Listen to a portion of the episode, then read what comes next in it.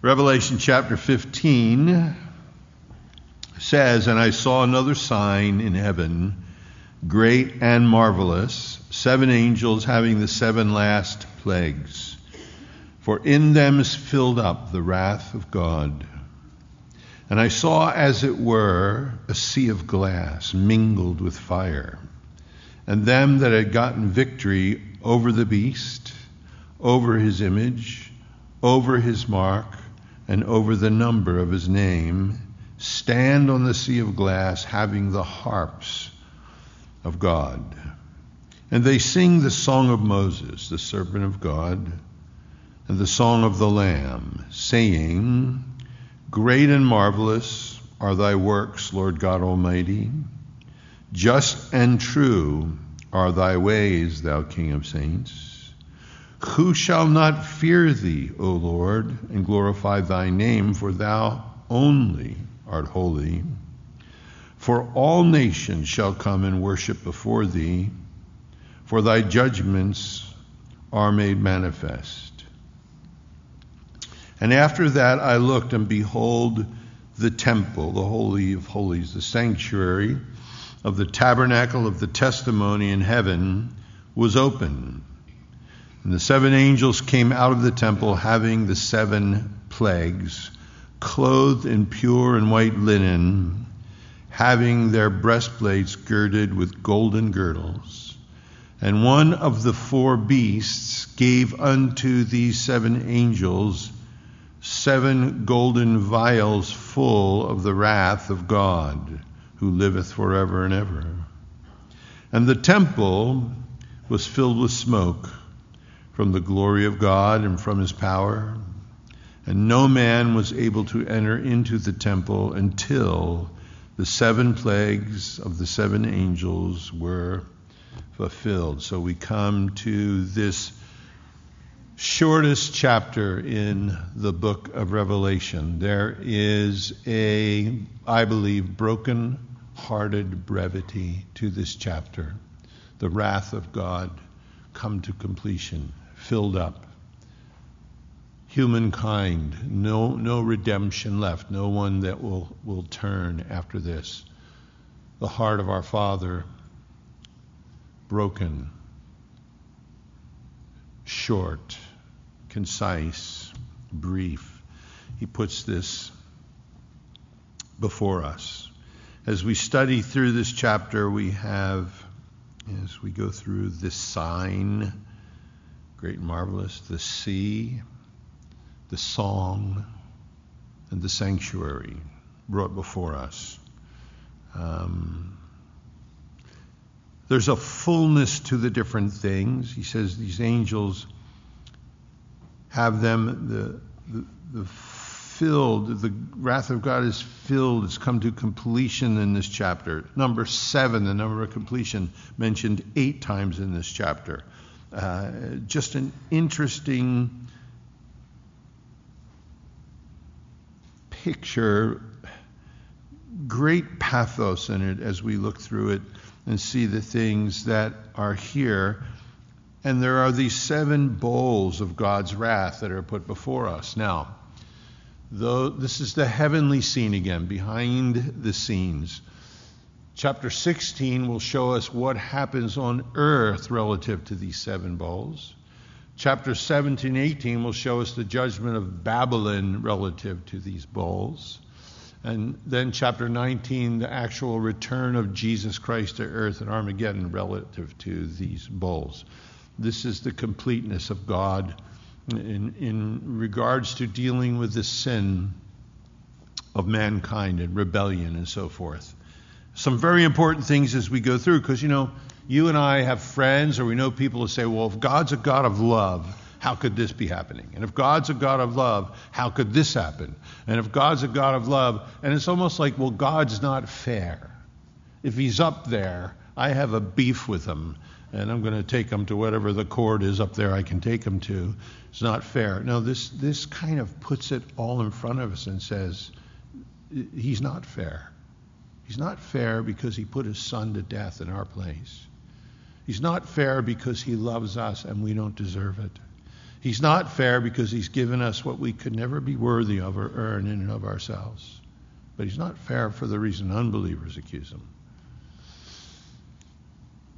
This sign now is brought before us. This is the third sign. Chapter 12, verse 1 is the first great sign, and it's this woman clothed in the sun and the moon and the stars and so forth. And you work through that and you realize this is the nation of Israel. God's plan was clothed with Israel through the ages. Um, then the second sign, uh, chapter 12, verse 3, is the great red dragon, another sign, which gives us the, the, the dark forces that have been operating behind the scenes through human history. And in this chapter, we have this third sign of these seven angels who you find here seven times. Uh, verse 1, verse 5, verse, no, verse 1, verse 6, verse 7, verse 8, chapter 15, verse 1, chapter 16, verse 1, and then in chapter 21, verse 9, uh, John says, one of the seven angels came and showed me the holy city. So he's gotten to know them. They're memorable. He recognizes them, and we will as, as well, I'm sure.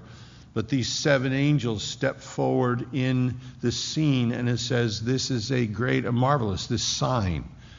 Understand, John uses specific words. He uses them in the gospel, his gospel as well. A sign is not just something that's visual, though it is but the way the word works out in the grammar is it demands to imply something. It's not just a sign to be seen, it's not merely visual, but it makes a statement. It says something. And these seven angels with these seven bowls of God's wrath, there's a statement, there's something being said as they come forward. And, and, John says this is great and marvelous. Only time in Revelation those two words are put together great and marvelous, verse 1 and verse 3. And you have John saying, I saw this. They stepped out onto this sea of glass mingled with fire. They're clothed in white. It's brilliant, it's glistening, golden breastplates And he says they step out, and you think, what did that look like? John's saying it was like this, it was, it was as this. He's trying to tell us because we have this sea of glass, like crystal. What is the depth of it? It's not a pond, it's a sea. How broad is it? How large is it? What are the depths of it? What, can you plumb the sea of glass? And it says now it's mingled with fire. These are two things that can't commingle in our existence, but in heaven, this sea is mingled with fire. So, what does this clear as crystal sea with these great depths, with these golden lights shining through it from the flames that are there. And these seven angels step forward with all this white regalia. And they're, now, what did that look like? John says it was a great, marvelous sign. He says, as they stepped out, and they have the seven last plagues. Now, they're the last plagues, he says, for the reason in them is filled up the wrath of God. It's come to its completion. It serves no purpose after this, as it were, in regards to humankind and what he's doing. In them is filled up the wrath of God. Thumos, his fury, his anger. In chapter 16, it says, the fierceness of his wrath. Chapter 19, it uses the same phrase, the fierceness of his wrath. So there's a fierceness attached to this thumos, this anger of God.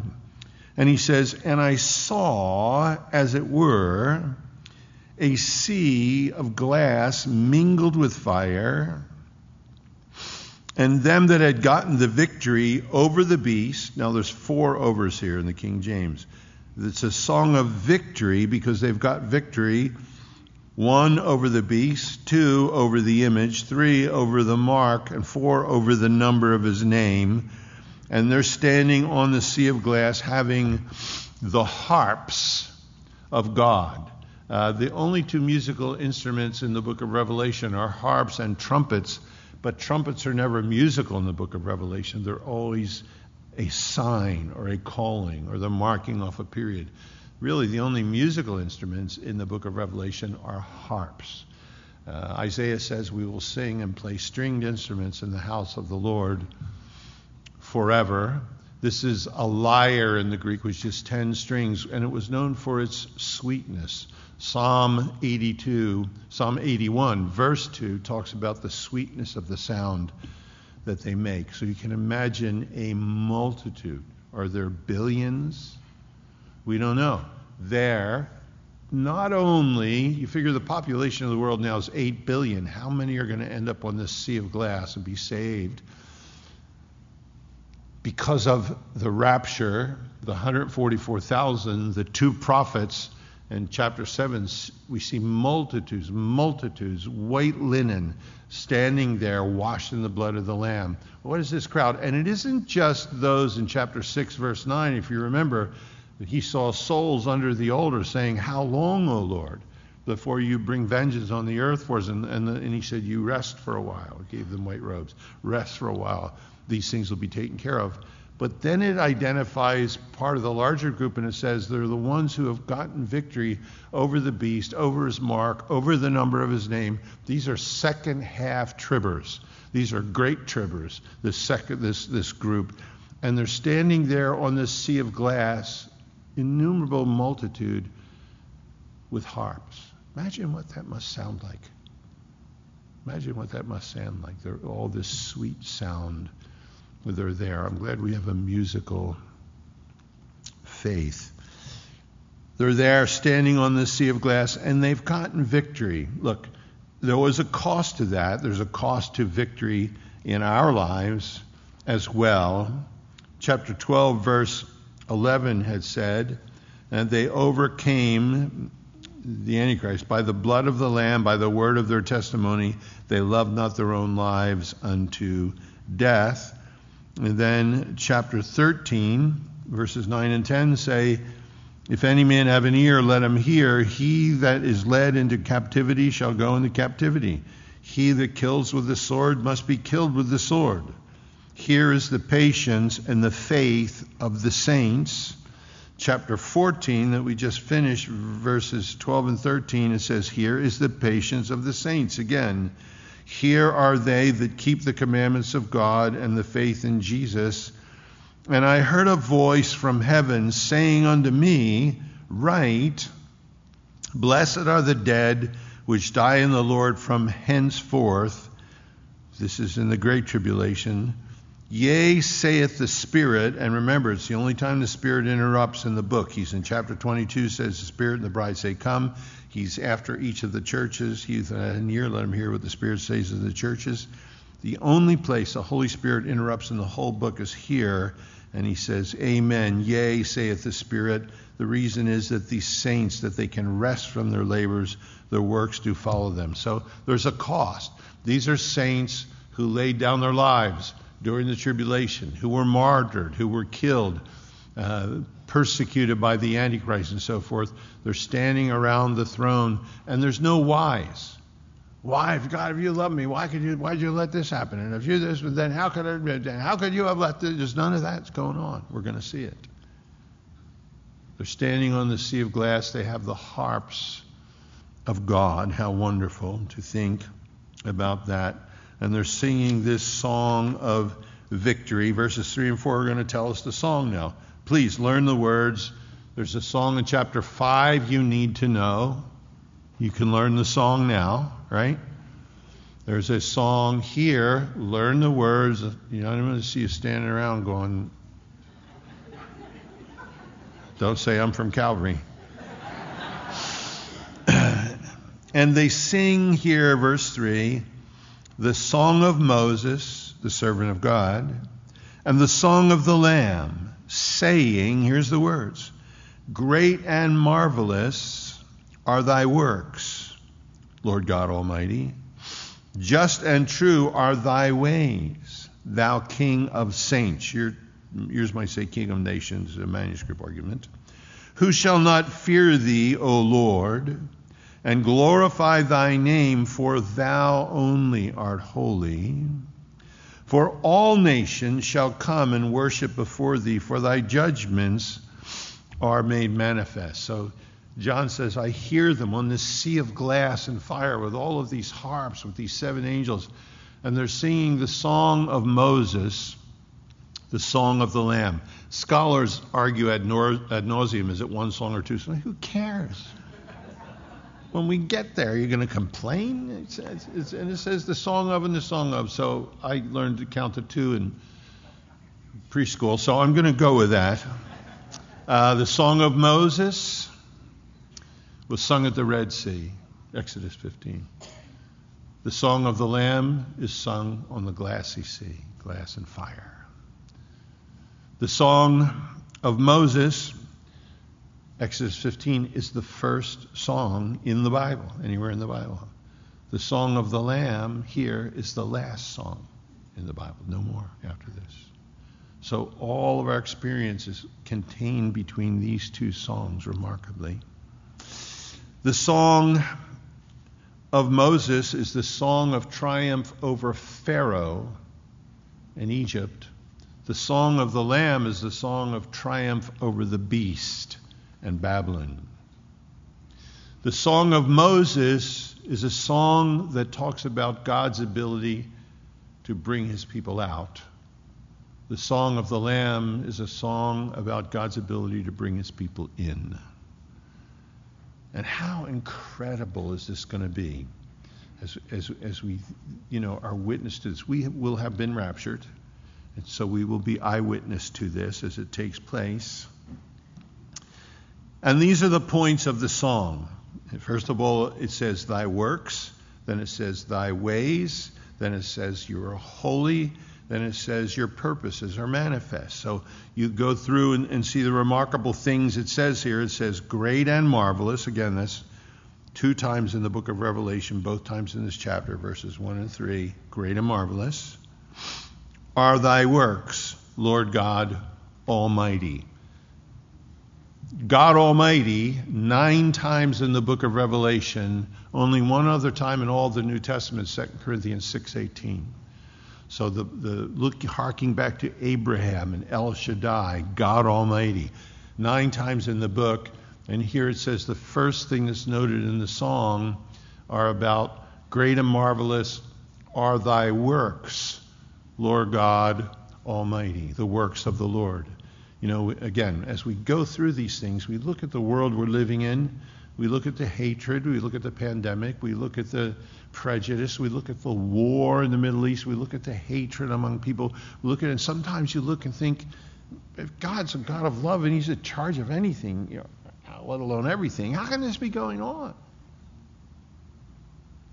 There's no, there's no complaining here when the song's being sung standing in glory, looking back. I mean, how many times in our lives do we find ourselves getting into a mess, which is kind of a microcosm of the, the bigger picture, and we say, Lord, if you love me, how could you let this happen in my Lord, if you love me, why you say, Lord, I'm your pastor. This is bad for your reputation, letting this happen. I would never say that, but I think that. You know.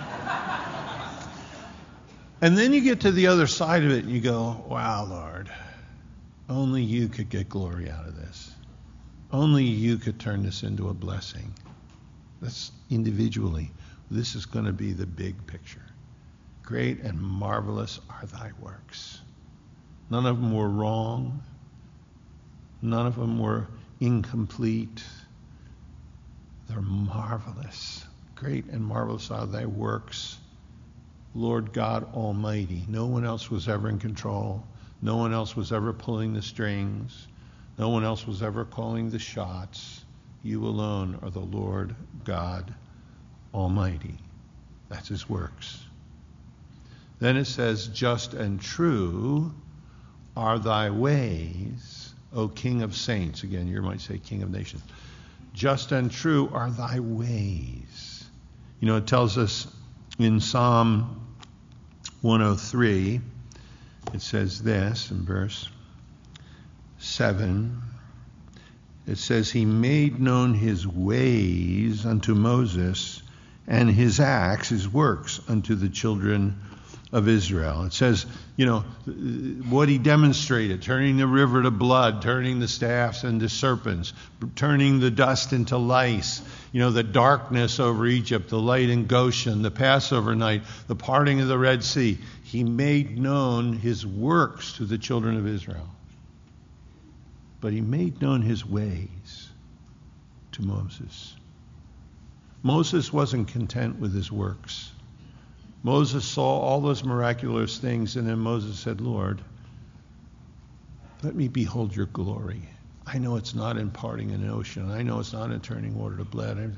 There's something else, Lord. Let me behold your glory. And the Lord's answer is, Moses, you stay here, and I will make all of my goodness pass before thee. And he reveals his grace and his love to Moses as he stands in that place. Those are his ways. Those are his ways, true and just. They are dependable. They're fair. Those are his ways. Look, we all have a way. It says in, in uh, Psalm 119, Wherewithal shall a young man cleanse his way? By taking heed unto thy word, O Lord. We have a way. I've raised two daughters, two sons, and they all have a way. The scripture has to be the standard in all of their lives. The Holy Spirit has to lead in all their lives. There's, there's, their redemption, their salvation is the same. But in God's genius, they're all individuals and they all have a way. My oldest daughter, she just has a way about her. Way. She's different. You know, you have to take that in consideration the warp and the woof of the character. God, in His genius, does that. My youngest daughter has a different way. She's she many things obviously the same because they love the Lord, but she has a different way about her. My oldest son, he has a way. He's a way. My youngest son has a different way. It's strictly his. It's interesting to watch. My wife has a way about her. It's taken decades to start to break the code of that way, you know. Honey, do you want to go to the mall?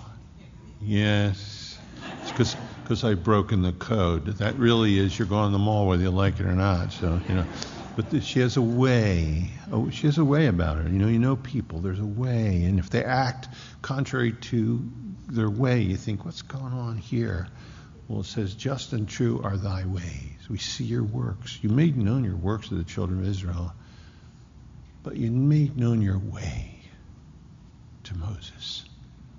Something deeper of your heart. And his ways, it says, are just and true, O King of saints. He's our King, isn't he? Yes. Our King, his ways are just and true. We, they're dependable. Then it talks about the fact that we should then fear, not torment, not grovel, but who shall not fear thee, O Lord, and glorify thy name. We're going to do that. The reason for thou only art holy. He's holy. And look, the word only qualifies it. He only is holy. You know, not the holier than thou person that sits next to you. They ain't holy not the legalist, and holy. Thou only art holy. Holy means to be distinct, to be separate. Two things that exist in the universe that which is God and that which is not God. That's you and I. Your teenager may think they're God, they're not. The only two things that exist are the Creator and the creation. Period that makes him distinct. It says, Thou only art holy, separate. But his love is separate. We can't judge it by human love. We have to step out of the boat onto the water. We have to receive it by faith. His designs and his purposes are holy. They're great and marvelous. What he does, his works, his ways are just and true. And we're going to bow down and worship him because He's distinct from every other source. He alone is holy, it says. And all nations are going to come and worship before you, finally it says, because your judgments are made manifest. What it says here is ultimately his purposes are going to come out in the open. You know, we look at the world today, man, is it out of control? We look at what's going on. Well, many of us have been hurt by many things in the last year. Many of us you know, have seen loved ones go to the, the, the field with the military. Uh, many of us have just here in our own existence said, oh, not this again. Many of us have lost loved ones. Many of us have had the, you know, COVID-19 go through our families. All of these things, but it says, it says here that all nations are going to come and worship before him because ultimately his works, his righteousness, it's going to be manifest. His purposes are going to be brought out into the open, and we're going to look back. This crowd doesn't complain about a single thing. They look back and realize you were wise in everything. When I thought everything around me was going out of control, you were wise, your purposes, your ways. When I was putting my head on the block so the Antichrist could cut my head off, you were wise. They were your ways. When I was being persecuted or beaten, you were wise. Your purposes, your judgments are made manifest. This song, his works, his ways, his holiness, and his purposes. And it's, it's relative to the Song of Moses and the Song of the Lamb. Then we go from the sign to the sea to the song, now to the sanctuary. And it says, After that I looked, and behold, that's imperative. You need to think about this. The temple, Naos, Neon, the, the sanctuary itself, the Holy of Holies, the temple of the tabernacle, the tent of the testimony in heaven was open. Now, how remarkable. This is the, Moses would go to the tent of meeting. This is the tent of testimony, which is the holy place in heaven. It's open. And John says, I see it. Really interesting. You know, Moses was told when he made the tabernacle and the workers made it, see that thou make it according to the pattern that thou hast seen in heaven. When David was given the blueprints for the temple, he was told to make it according to what he had seen in heaven, even down to the orders of the priests and the musicians and so forth. Here we see then the sea of glass. We see this temple. We see these angels, you know, with white garb and breastplates, golden breastplates, standing out in front of the temple. We see multitudes with harps worshiping. We see all of the tabernacle and the temple was a microcosm of what we see here in heaven. This is the reality that it's all copied from. We're going to see it soon, guys. You believe that? You're going to see it. We get there, don't say, what's that? You know, shh. Weren't you listening? That's why you should have read ahead. It was in heaven and it was open. Hebrews chapter 8 tells us about this. And the seven angels came out of the temple, the holy place, having seven plagues. They are clothed in pure and white linen, it's glistening, and having their breast girded with a golden girdle, or a golden breastplate over this white, glistening linen, each of them, these seven, having a plague as they come out. And one of the four beasts, now this is the four cherubim, one of the cherubim give unto the seven angels seven golden, King James says vials because it comes from a similar word in the in the Greek, but it doesn't give us the picture. Vials in our culture are small. This should be bowls, like the bowls that the priest would pour the blood into and so these are big. And it says it says one of the four beasts, the cherubim, then gives unto the seven angels seven golden bowls full of the wrath of God who liveth forever and forever. The word full there is the idea of brimming over. There's no more room. There's no room for anything else. the interesting thing is the angels have the plagues, but now they're going to add the wrath of God to the plagues that they have. And they're going to be poured out that way. Look, it says remarkably in verse 8, it says, And the temple, holy place, was filled with smoke from the glory of God and from his power. Shekinah, no doubt, the glory cloud. And no man was able to enter into the temple, look, until the seven plagues of the seven angels were fulfilled. How much time is left here? You know, uh, in the second half of the tribulation as these things are being realized. The interesting picture to me as we as we look at this, God retracts himself from everything. God, he steps back into the temple, the holy place, the center of the universe where all worship is centered. He steps back into it, and the smoke fills the temple, and no one is able to get near him because he's brooding. He's brooding. You know, the Lamb was slain before the foundation of the world. God, for God so loved the world, he gave his only begotten Son. And from Cain and Abel, there was a demonstration of substitutionary atonement. All the lambs of the Old Testament look forward to Jesus. Christ came, tax gatherers, sinners, harlots are being saved and transformed into God's children. And God's plan of redemption right now, today, as we're here, is available. But there comes a point where no more redemption is going to take place. No one else is going to get saved. As these vials are poured out, chapter 16 tells us people are shaking their fists at the sky and blaspheming the name of God. They know where it's coming from. There's no more intercessor. Christ is no longer here making intercession for the saints. They're gathered. There's no more prayer for the lost at this point in time. It says in Lamentations chapter 3 Thou hast covered thyself with a cloud that our prayer should not pass through. God the Father withdraws. His heart is broken. He's brooding.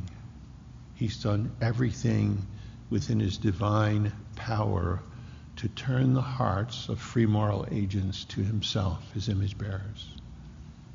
His plan has been great and marvelous. His ways are just and true. He's going to be glorified because he's holy, him alone. And his judgments, his purposes, they're going to be displayed. Everybody's going to see him. There's, there'll be no accusation of, you know, an angry God or, you know, the, the, the things that people say. No, no. There's only going to be a loving God with a broken heart because he's done everything in time and eternity and in his almighty power, in his ways, to turn the hearts of men and women to himself. And it finally comes to the point, the climax of wickedness. It says, I take no pleasure in the death of the wicked in Ezekiel. Turn ye, turn ye. Why will you die, saith the Lord?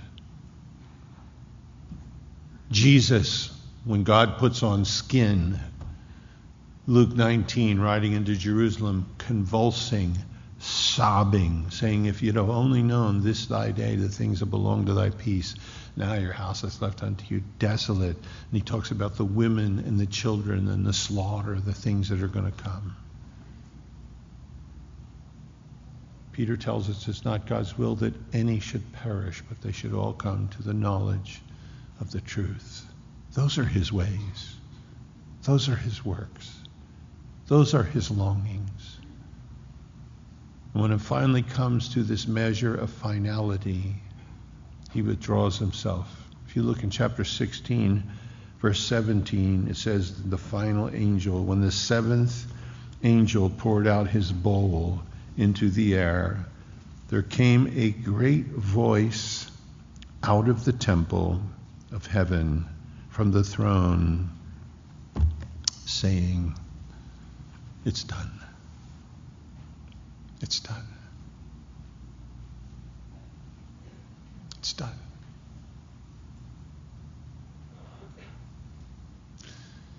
He will not force you into his kingdom.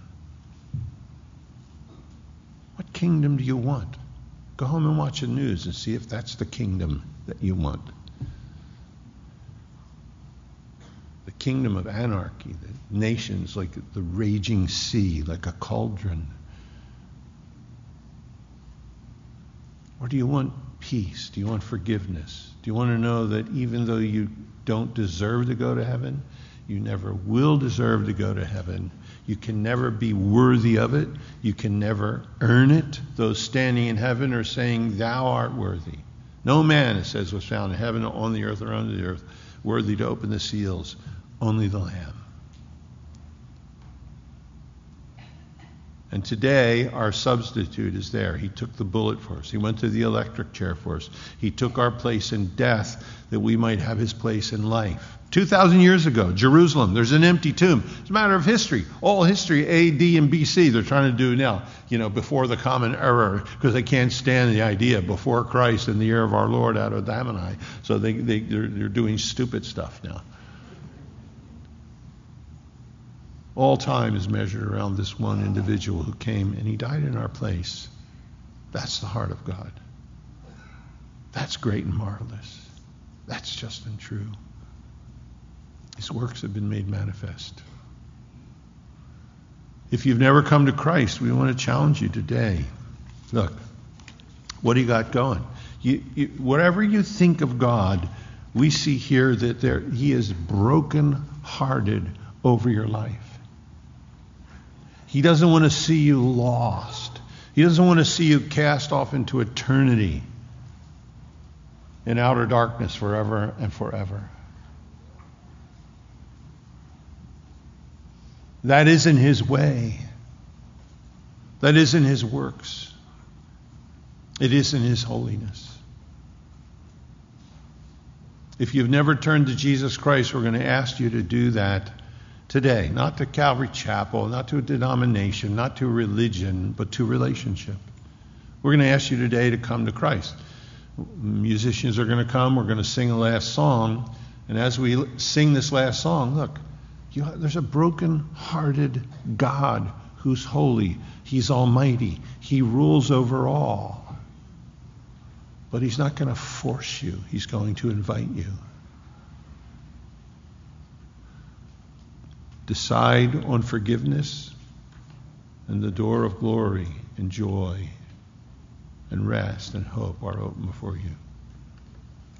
Decide you want to do it on your own, it's darkness frustration. Eternity without light. Make a choice. Not if God's a God of love. No, no, no. I'm a God of love, he says. This is what I've done. I've made every provision. There's no one in greater pain than I'm in because people are not taking advantage of it. I've offered it. Either turn to it or turn away from it. Turn to Jesus. If you haven't done that, as we sing this last song, we're going to ask you to come down and stand here in front of the stage. We don't want anything from you. Not your address, not your email. We don't want any of that stuff. We're not going to give you your offering envelopes. We want you to come down and pray with us. Jesus said, if you're willing to acknowledge me before men, I'll acknowledge you before my Father and all the angels in heaven. I know that's the tenses, that's a lifelong process, but it begins at a point. Let today be that point. Let it be the point when that journey with Him begins. Let's stand. Let's pray. I encourage you not to run out. Stay here and pray with us, please. And if you've never been saved, we want you to come. And when you to get out of the pew, if a friend came with you, you're going to say, Come on, come on, come on, come on, I'll go down with you. You come down, we want to give you a copy of the scripture, some things to read. You come, Father, I know you've overheard, Lord, and I, I'm kind of going through this thing trying to convince people, but that's an exercise in frustration for a human, Father. You add to the church daily such as should be saved, and I probably don't say any of this the right way anyhow. But Lord, you speak to human hearts. You convict of sin and of righteousness and of judgment to come, Lord. That is your work. And Father, we think of those here that have turned away from you and turned away from you and turned away from you, and how your heart is broken over them, how your love is more than anything they could ever imagine, Lord. Would you draw them today, Lord? Would you allow us to see new brothers and sisters born into your kingdom, Lord? And for the rest of us, Lord, these things in this chapter, Lord, would you give us the grace to make them our own, Lord? You know each of us, you know our ways. So we put these things before you, Lord, as we lift our voices. Let it be a sweet savor before your throne, Lord, rising off of Philmont Avenue here. Let it bless you. We look to you, Lord Jesus. We pray in your name. Amen.